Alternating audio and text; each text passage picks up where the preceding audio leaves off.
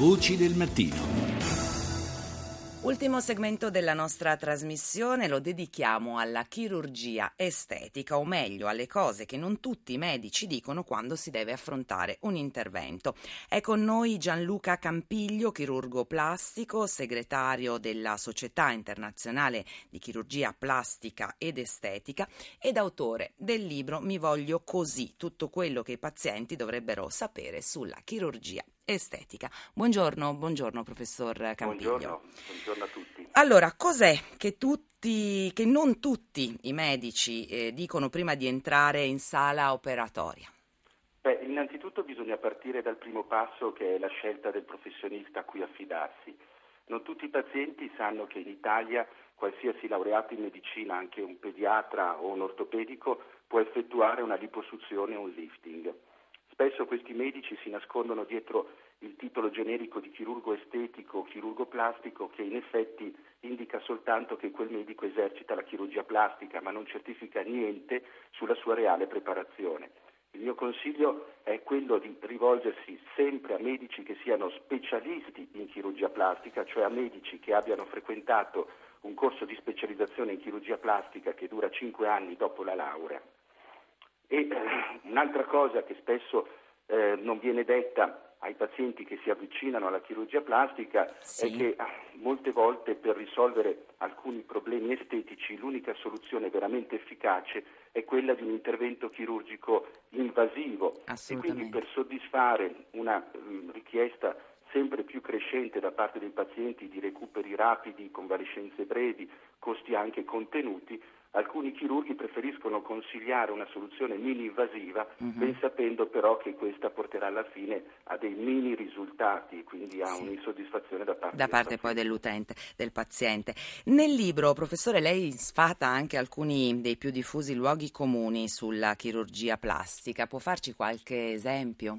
Certo, tutta la prima parte del mio libro racconta dei più comuni miti e pregiudizi che riguardano la chirurgia estetica e tra questi il più divertente è quello che riguarda il timore che le protesi mammarie possano esplodere in aereo. Eh sì. in, in, effetti è un mito falso in quanto le cabine passeggeri degli aeroplani sono pressurizzate, viaggiare in aeroplano è come fare praticamente una passeggiata in alta sì. montagna, quindi non si corre nessun rischio. Però è una Però, delle domande più frequenti da parte delle pazienti, no? Assolutamente sì, tutte le pazienti che mi vengono a trovare per un aumento di un seno prima o poi pongono questa domanda fatidica. E in effetti nel libro eh, spiego anche da dove originano questi falsi mm. miti. Ad esempio quello delle protesi mammarie nasce negli anni 70 quando si utilizzava un tipo diverso di protesi mammarie mm-hmm. che era necessario che venissero riempite di acqua in sala operatoria.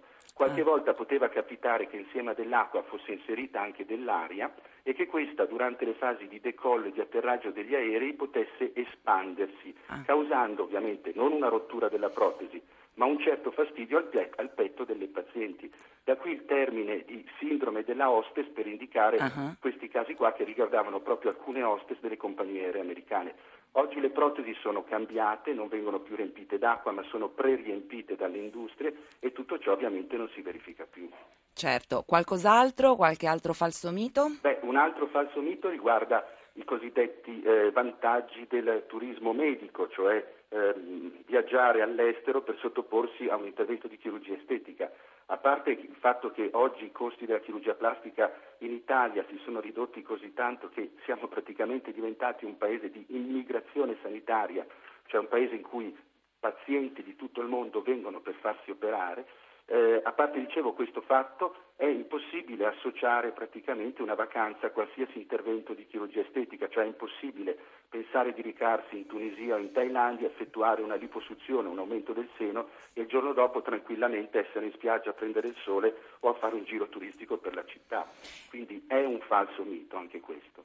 Eh, sì, invece mh, insomma, sono tanti quelli che si mettono, si imbarcano in questo turismo sanitario che poi insomma non è solo della chirurgia estetica ma è anche di altri, eh, altri settori, sì, della, medicina, altri certo. settori della, della, medicina.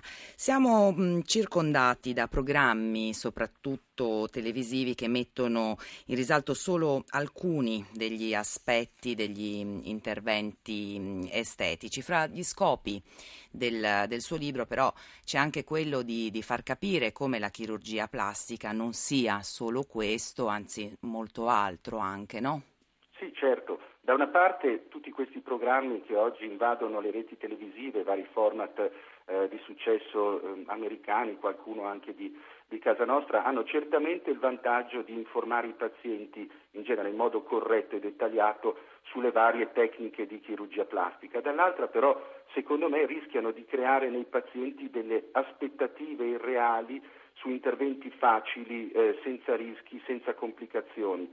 E il rischio è proprio quello di ehm, presentare al pubblico televisivo una tendenza pericolosa al cambiamento totale che in realtà non esiste nei veri pazienti di chirurgia plastica.